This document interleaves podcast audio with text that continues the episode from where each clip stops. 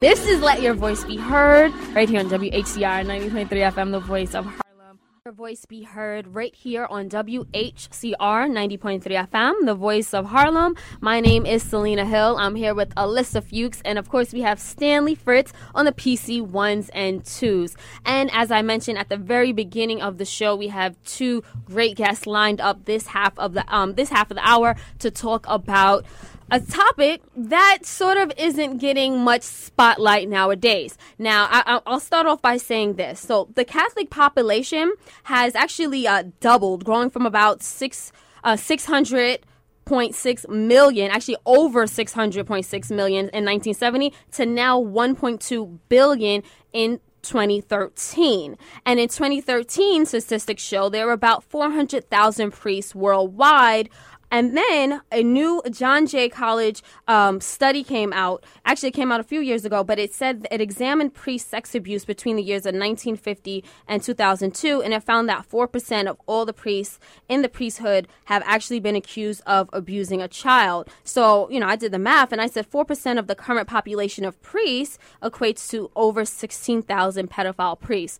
And I'm giving you these statistics to say that, um, you know, back when Pope Francis was here, uh, in 2015 over the summer, everyone was talking about um, the Pope, Catholicism, and of course the Catholic Church sex abuse scandal um, was uh, was again back into back into national spotlight. But it sort of died down, except for the fact that this Academy nominated film Spotlight is is giving this issue some more time and attention. Now, if you have not seen the movie Spotlight, I will I highly recommend that you go see it while it is still in theaters. It already won a SAG award and it's up for best picture at the Oscars. If you will be boycotting like me, don't worry, you can google it and find out if it won the next day.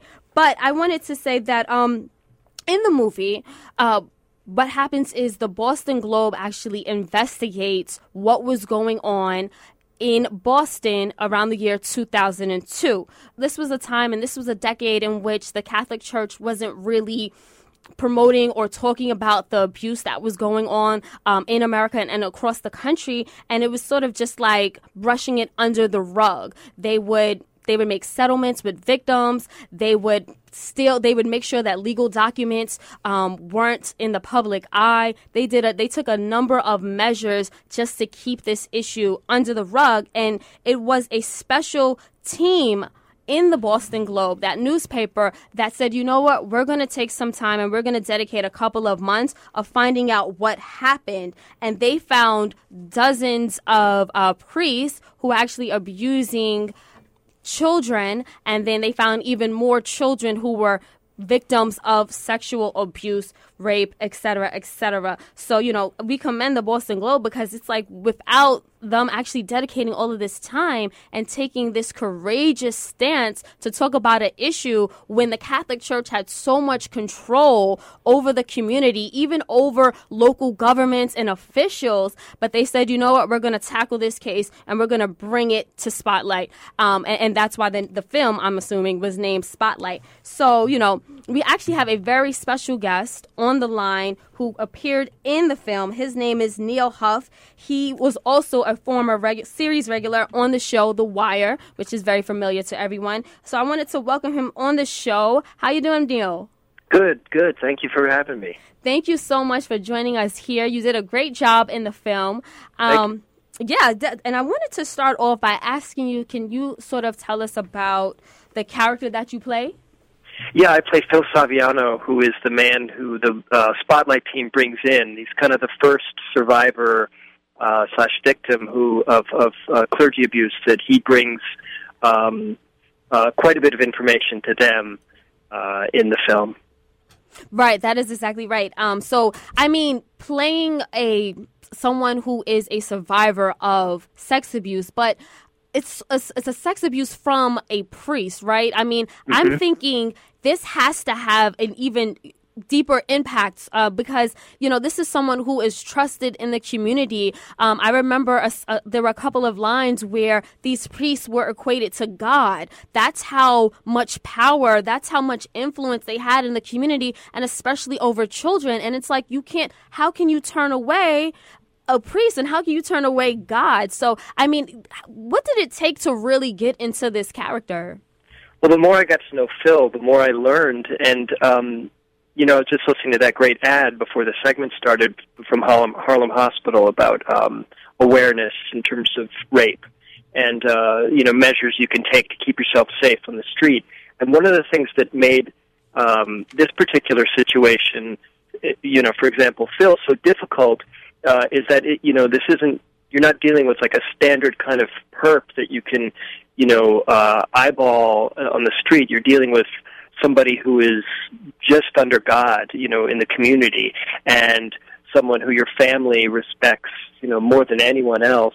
And the person also, um, in Phil's case, really started early on uh, the process that uh, is referred to as grooming, mm-hmm. where uh, a, a, bond is established. So on the very first day that this uh, priest came into Phil's uh, kind of purview, um, he was the Monsignor for the for the school and uh, parish, and so he came into a classroom, and the nun was teaching the kids. And whenever the Monsignor comes in, everybody's supposed to stand up. And uh, Father Holley, Father David Holley, who abused Phil, uh, said, "Oh no, no, sister, sit down. You know, I have sit down. Let's keep teaching. Keep teaching. I want to watch your class." And as as the sister uh, started, uh, you know, to teach again, uh, the priest went behind her back and started making faces, trying to make the kids laugh. So immediately there's this, he's representing God, but then also he's, he's sending these messages saying, I, I'm down on your level, I'm with you guys, mm-hmm. you know, we're, we're, we're together. And then it just slowly evolves into something where it's almost like the intimacy he builds up over time almost becomes an insurance policy, uh, you know, guarding the fact that a kid might not speak out. Um, it's a really insidious process, and one that Phil Saviano made very clear. The process of grooming was something that right. was uh, very specific to this issue.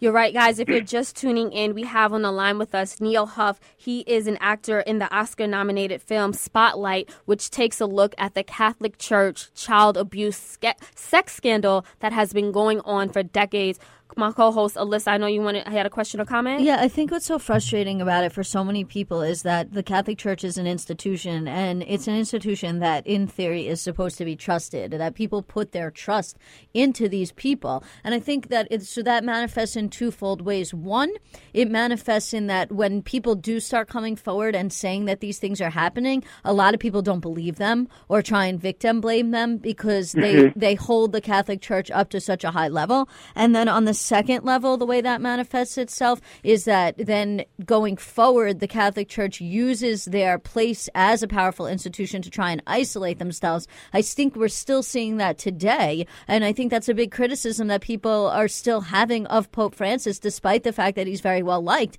is that he's not doing enough to deal with this issue. And so I guess, Neal, I'm curious to get your feedback on that, whether you, um, you know, also agree with that and whether you think that the Pope could be doing doing? I, I, I, listen. I know that you're an actor that you play him in the in the film, but uh, from your perspective, do you think the Pope can and should be doing something more to deal with this issue even now today? Literally today, um, th- there's a commission. I believe it's the final day, maybe three days uh, meeting of a commission that the Pope set up a few years ago uh, to protect children, and it's headed by Cardinal O'Malley, who is the cardinal from Boston there are uh, a few survivors on this panel, and one of them is a man named uh, Pete Saunders, uh, of you know a, a survivor of clergy abuse, and it was Pete Saunders' idea actually to uh, have the film Spotlight screen uh, to start off this three-day meeting, and Cardinal O'Malley okayed it, and um, there's no word back yet uh, what the response was to the film, but uh, Pope Francis was not there, but the film did screen there. So all that sounds great, right? Right. In literally yesterday, uh, Pete Saunders is suddenly being said, uh, there's reports that he's off the commission now. Um, there's a lot of it's it's too kind of thorny for me to understand just yet. It's all kind of in process, but I think Saunders' main complaint with this commission, and indeed with the Pope, when the Pope asked him to be on this commission, he said it was a life changing experience meeting him. He felt incredibly hopeful, but there has not been anything concrete done policy wise, change wise, to protect children in his mind. So you know, you, you bring up a terrific point. It literally is happening right now. They're at the Vatican now discussing this, and Uh, there's a lot of diverging opinions about whether or not this is a PR move um, that's the most cynical, or versus you know is is policy actually going to change? And it, it's a huge, huge question mark. You're absolutely right, Neal. Um, a, a, question that um, I started thinking about while watching the movie was were, was there any pushback when ma- making this film? I know when the reporters were putting this story together back in 2002, there was a lot of pushback from um, the Archdiocese in Boston. Did you guys experience any pushback when trying to make this film? I know that the church didn't want anybody, uh, didn't want the film filming on any church property. Um, so, but I think that was the extent of any kind of pushback. So I, I really, honestly, don't know more than that. I, I know that the film was supposed to be made a few years ago, like four or five years ago, and the money kind of went away. It was rolling, and then I think there were some changes in terms of uh, executive, not executives, but producers, and, and they were able to finally get the money and make it. But at one point, it was happening a few years ago. I think it was very tough uh, to get made but as far as actual overt pushback goes, I think basically they were saying, let's not, uh, you know, you can't film. Um, but but they've just kind of remained there, and uh, as far as we know, um, you know, are responding positively to the film. Oh, and I want to know how is uh, how are audiences, how are the crowds, how are viewers responding to the film? It's amazing. Um, I'm I'm very close with Phil Saviano, the guy I play, who started the New England chapter of Snap. Which, incidentally, one of the reasons Phil Saviano is in this movie, um, when the uh, Blye Faust and Nicole Rocklin went to Spotlight members to get their life rights and tell their story, Mike Rezendes said, "You got to talk to this guy, Phil Saviano." And one of the reasons Phil is I could go on for hours, believe me, about why Phil is in this film. He's an extraordinary man. Um, but he didn't sign a confidentiality agreement when he settled with the church. He's the only one. He was very, very sick uh, with AIDS, and uh, they thought he was going to die in, in all likelihood. The Worcester Diocese, he sued the Worcester Diocese as a result. He did not sign a confidentiality agreement, so he was able to just amass so much information. Um, you know, so by the time he went into the Globe, he had all of this stuff kind of uh, uh, collated and organized and did all the work that the journalists do in the film and you know, before we, we let you go, Neal, tell us why do you feel this film is also being widely uh, widely received by the Academy, and why people should go out and see it? Well, okay, so in kind of answering your, your previous question as well, uh, Phil has been forwarding me responses from survivors all around the world. That response has just been breathtaking. People feel validated by this film, and that's that's more than you could ever hope for. So honestly, I mean, just it's just humbling the whole response. Um, the fact that it got made, the fact that it's good, the fact that people want to see it, and the fact now that it's being in the big, big conversation about the major awards that our industry uh, just for me means that um, there's a real possibility that this issue could really be heard on a level that it hasn't been heard before. On the other side of that, Neal, have you received any, not from the Catholic Church itself as the institution, but just from people who are Catholics that, uh, and I know a few of them that um, I have a friend who's, uh, I won't name by name, but whose mother is very staunchly Catholic and absolutely yeah. refuses to believe any of these things because, you know, she values the church so much, she values religion so much, and her own uh, value of the church and of her religion has sort of blinded her to this issue to the point where she doesn't believe it. Have you felt that you've gotten any pushback from any groups like that? Um, well, the closest I can say, well, first of all, my mom goes to church literally almost every day, and she adores the film. And she was actually livid that um, it isn't necessarily Pope Francis's fault, but that Pope, Pope Francis had an audience with Kim Davis. Uh, you know, when he was here, uh, the yeah. the court clerk who was anti-gay marriage, mm-hmm. um, and she's like, "Why didn't Phil Saviano get audience Pope? That's who the Pope should be talking to." Absolutely. That, that's the woman who goes to church literally like almost every day, like at least six days a week. So there's that. A good friend of hers, her best friend from college, is very conservative, Opus Dei. I mean, as conservative as it gets in the in the Catholic Church. The the most kind of strangely pushbacky thing I've heard from people is people who say, "Well, that was really an issue." Uh, from the 1960s and 70s. It's not really an issue anymore. That they kind of rationalize it and say, and I said to her kind of very gently, I said, well, see the film and you know, it sometimes it takes people. Most of the time, it takes people decades to be able to talk about it, and that could be one of the reasons. No, it's, uh, you know. I think that's a great point. You're absolutely right. I mean, if we think about it, most of the victims are children and they're carrying that shame and they don't always feel like there's a necessary outlet or another trusted person. There was a line in the film where someone asked this person, um, asked the victim, why didn't you say something sooner? Why didn't you tell someone? And the victim's response was, who was I supposed to tell? A priest? So, I mean, exactly. and it's, right. Exactly. Yeah. yeah. So, I mean, it, it's, it's, it's really hard. And I think that, um, the, I know that the Catholic Church was trying to push and fight the statutes of limitations so that, oh, they, boy. right. Yeah, in New York especially, that's a very, very complex one there. Yes. You know, New York is involved in that too because I, a, a good friend of mine is a Catholic priest who married my wife and I, and he said it's really interesting because not only is the Catholic Church really against the changing the statute of limitations in New York State, but the state itself, because if it suddenly comes out that there's public school abuse and all kinds of uh, state mandated therapy, they, they've abused people, um, then you're in a situation where New York is footing the bill. So there's a lot of people trying to protect their money in terms of statute of limitations. Right, you're absolutely right. And again, guys, on the line with us is Neal Huff. Um, tell our listeners how they can follow you and how. I mean, I think you should just be able to Google Spotlight and go see it in your theaters. But is there any other other information that you can um, distribute to our listeners right now? Um, well, uh, there's a lot of info on Twitter. The film is on Twitter and Facebook, and uh, I'm on on Twitter as well uh, yeah, it's pretty much anywhere right now. There's and it's even on uh, on demand right now. I think you can see it uh, on Amazon and iTunes right now. So uh, I really encourage people, and, and honestly, anybody that's feeling slightly nervous about it, it's it's a really profoundly inspiring film. It makes you feel a lot of adrenaline, and it's a very inspiring film. I agree. Thank you so much, Neal. Um, we're going to let you go, but don't worry, guys. We're going to continue this conversation. We actually have the president of Survivors Network of Those Abused by Priests calling in momentarily, and we'll continue to talk about the Catholic Church child abuse scandal on Let Your Voice Be Heard.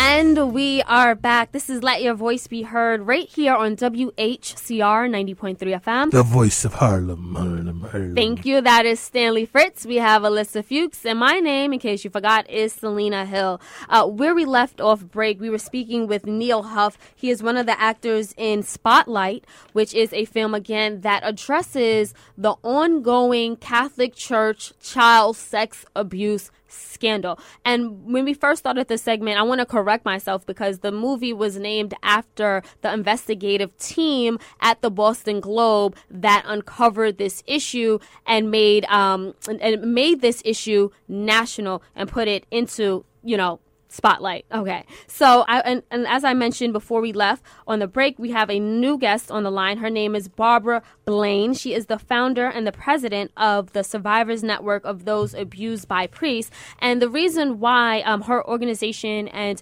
um, the work that she does for this organization, which is called SNAP for short, uh, is so important is because they were mentioned in the film Spotlight as well. It was um, a local chapter uh, founder of SNAP who pushed the Boston Globe to talk about this issue and to stop brushing it under the rug despite how much power and, and, opposition they would get from the Catholic Church. So I wanted to invite Barbara. We have her on the line. Barbara? Hi, good morning. Yes. Good morning. In Chicago, it's still morning, guys. So good morning. We're here on the East Coast. Um, so, but um, the first thing that I wanted to ask, ask you about, uh, Barbara, is why has the Catholic Church been able to get away with this for so long? Why did it take, you know, it seemed like it almost took to the year 2002 for this issue to finally get um, some attention.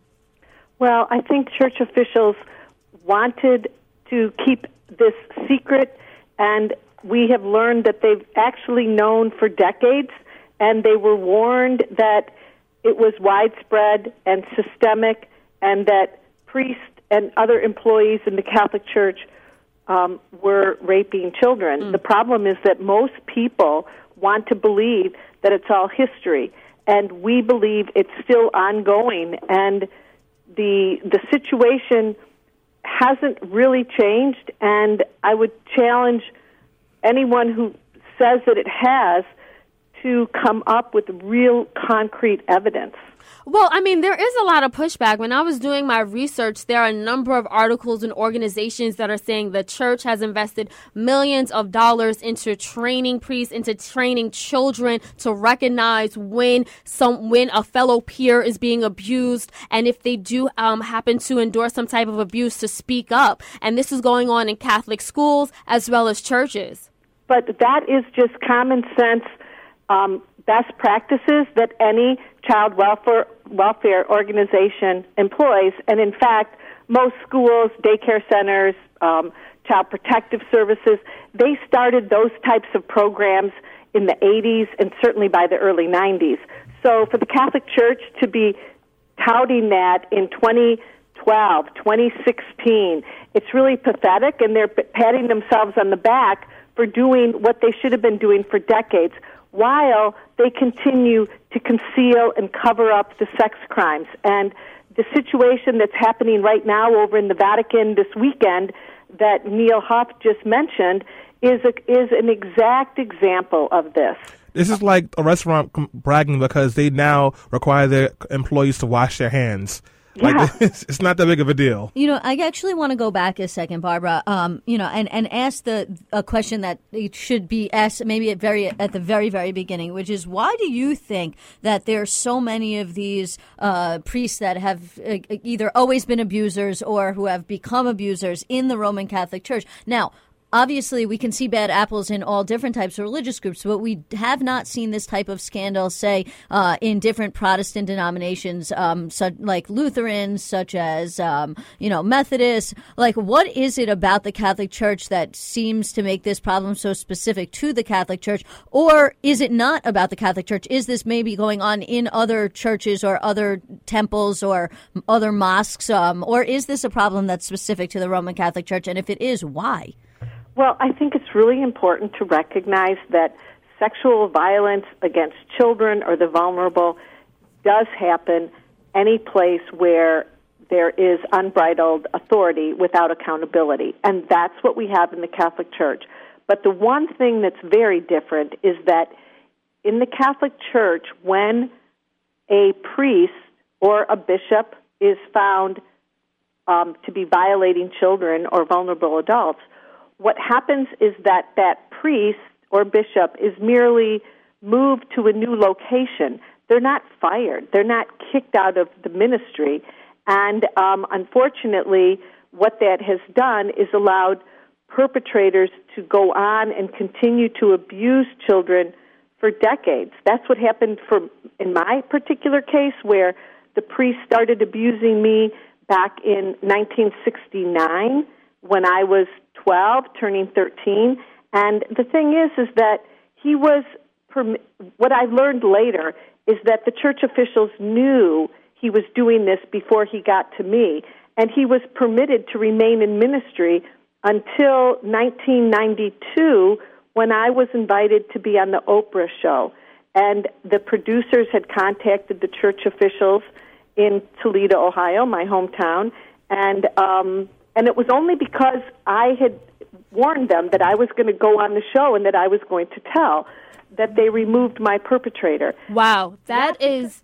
You know, you know, Barbara. Um, I, I want to give people out there who are listening and have a, a question or comment a chance to call in. The number is 212-650-6903. Off air, Alyssa and I were talking, and Alyssa had the question of, well, what is it that's attracting these pedophiles into the Catholic Church? And that leads into something that I've been dying to ask, and, and that is, um, you know, if we, if we look at Catholicism and the priests and the nuns, they have to take this vow of celibacy, and this is something that the movie Spotlight does address. And according to statistics, about 50% of all Catholic church, uh, clergy are not celibate. Most of them are having sex with adults, but then you have a large group of pedophile priests in there as well. Is there something that's it's going on? Is there some type of link or study that shows that a, a connection between celibacy and pedophilia? Um, I don't believe that there is. In fact, what they um, what they say is that um, that that there they haven't seen haven't pointed to an exact correlation, but there is no question that that vow of celibacy creates an environment that wherein secrecy and denial fester, and that's the exact kind of environment for a sexual perpetrator to um, continue to go after more and more victims. Right, guys. And if you're just tuning in, again, the number is 212 650 6903. And there was um, another point in the movie where um, the word, um, it was called uh, a phenomenon, right? Or the fact that there are so many priests um, victimizing young children. Um, can, can you talk about how this is sort of um, been happening over and over again? Well, sure. What happens is, and and I think it's important to recognize that you were quoting the study that was done in 2004, but um, there have been ongoing studies to update that every year. And now, if you were to look at those same statistics, um, based on the church officials' own admission, the percentage of perpetrators is actually around six percent, not just four percent. Um, but at any rate, it's it's far more often than people want to believe, and it's really simple when you think about it. You know, um, we don't need a commission or any studies. Everyone knows when there's sex and a child and an adult that it's a crime, and we should call the police. But we, the church tries to make this somehow so complex, and you know that's what this commission is over there in the Vatican this weekend studying. But the very fact that they set up a, a commission that, you know, Pope Francis is doing this, and he was heralded as this hero when he was here back in September, as you said, because he was going to set up a tribunal and that he had this commission. But it's really deceptive. It is. It is deceptive. Um, we have on the line with us Barry, who would like to let his voice be heard on this very important topic. Barry, go ahead. Yes, I, I wanted to call because you something dawned on me when you asked about the celibacy factor. And I think Melissa, you were saying that you were doing some research on the subject. No, I, I wasn't. What, research and celibacy? No, I think we were no. just asking our guest the question. Okay, the, uh, one, well, one of y'all said y'all was doing some research on the background, some of the, the statistics of this stuff. You know, but my question was this: here is um okay. Speaking of celibacy, there's a lot of nuns that celibate. Is, is have there been any statistics on uh, the same things happening to, with the nuns and the young ladies, or you know, the, the girls? Uh, Barbara, can you answer that? Barbara? Yes, there have been many, um, there are cases where nuns are abusing boys and girls, and that has not received as much attention as the priest abuse, but it, um, and we don't know how prevalent it is, but we have many members in SNAP who were abused by nuns, and they are welcome to, to be members and can find hope and healing so, you know, actually, that brings me to another point, which is we talked about accountability and the Catholic Church, as you said, when uh, an adult has sex with a child, that is a crime. And the Catholic Church tries to muddy up the waters to make it seem as though, for some reason, let's do a tribunal and that might not be a crime or whatever. Whereas a common sense person can say, yeah, that's a crime. Um, do you have any numbers on how many priests have actually been prosecuted for sex abuse? And I'm going to go out on a limb and say I'm going to presume it's a low number, uh, and if it is a low number, why not more? Well, the I, if you go with just what the church officials are willing to admit to, um, less than two percent of our perpetrators have been criminally prosecuted. Wow! And um, you're right. And when you said you suspect it's low, you are very correct. It is low, and they get away with it because they can. Because who wants to who wants to really challenge or call? I mean, um, like look at the popularity of Pope Francis today.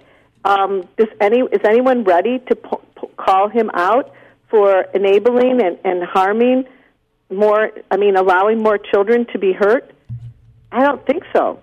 We we want to believe that that he's a hero. So we turn our head the other way. But children remain at risk today. Um, you know what, Barbara? That actually leads me to something else I wanted to bring up before we uh, close this segment, and that is, um, you know, Alyssa brought up how Pope Francis came to um, Philadelphia and he was um, in the U.S. this summer, and one of the things he did talk about was he said, and I quote, "God um, weeps," right, and he was talking about God weeps for the sexual abuse of children. But from my perspective, it seems like the church and the Pope haven't do- haven't done much more than simply just just speak about the child abuse and acknowledge that it exists. And it, it seems like maybe, you know, correct me if I'm wrong, but um, maybe some of the irresponsible practices that have been going into effect for so long, it, it seems like they're being continued in some way, and that's what's um, is is sort of allowing this problem to um, continue. I wanted to ask you: Do you um, do you agree with that? And what are some of the steps and things that the Catholic Church should be doing to prevent uh, these scandals, and also to compensate the victims? Well, I mean, clearly there should be justice for the victims, but um, and that hasn't happened by and large.